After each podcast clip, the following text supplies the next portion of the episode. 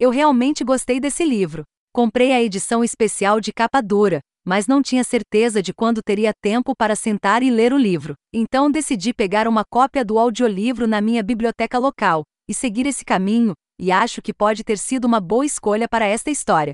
Esta foi uma leitura relativamente curta, especialmente para algo escrito por King, mas achei que contava uma história muito grande. Damien é um garotinho especial. Esta história começa com ele em uma idade muito jovem, ilustrando sua habilidade única. Você vê, Jamie pode ver pessoas mortas.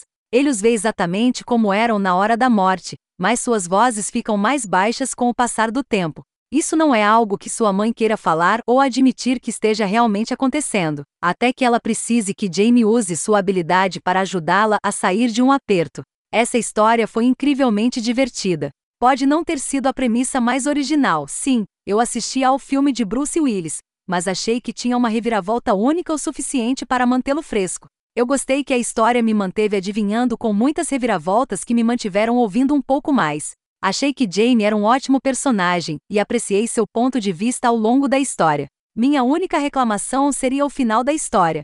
Para mim, meio que saiu do campo esquerdo e simplesmente não se encaixou no resto da história. Esta foi a primeira vez que tive a oportunidade de ouvir a narração de Seth Nurish, e devo dizer que fiquei impressionado. Ele fez um trabalho fantástico ao dar vida a essa história e capturou o personagem de Jamie perfeitamente. Eu acho que ele acrescentou muita emoção à história e acredito que sua narração aumentou meu prazer geral. Eu recomendaria este livro para outras pessoas. Foi uma audição curta e divertida que achei bastante difícil de largar. Eu definitivamente pretendo ler mais do trabalho de Stephen King no futuro. James Conklin não é uma criança comum. Ele vê gente morta.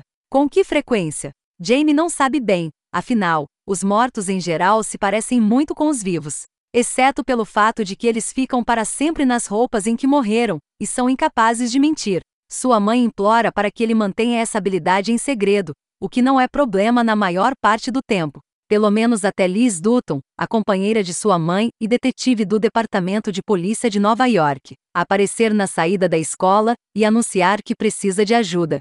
É assim que Jamie embarca em uma corrida para desvendar o último segredo de um falecido terrorista, e começa a jornada mais assustadora de sua vida.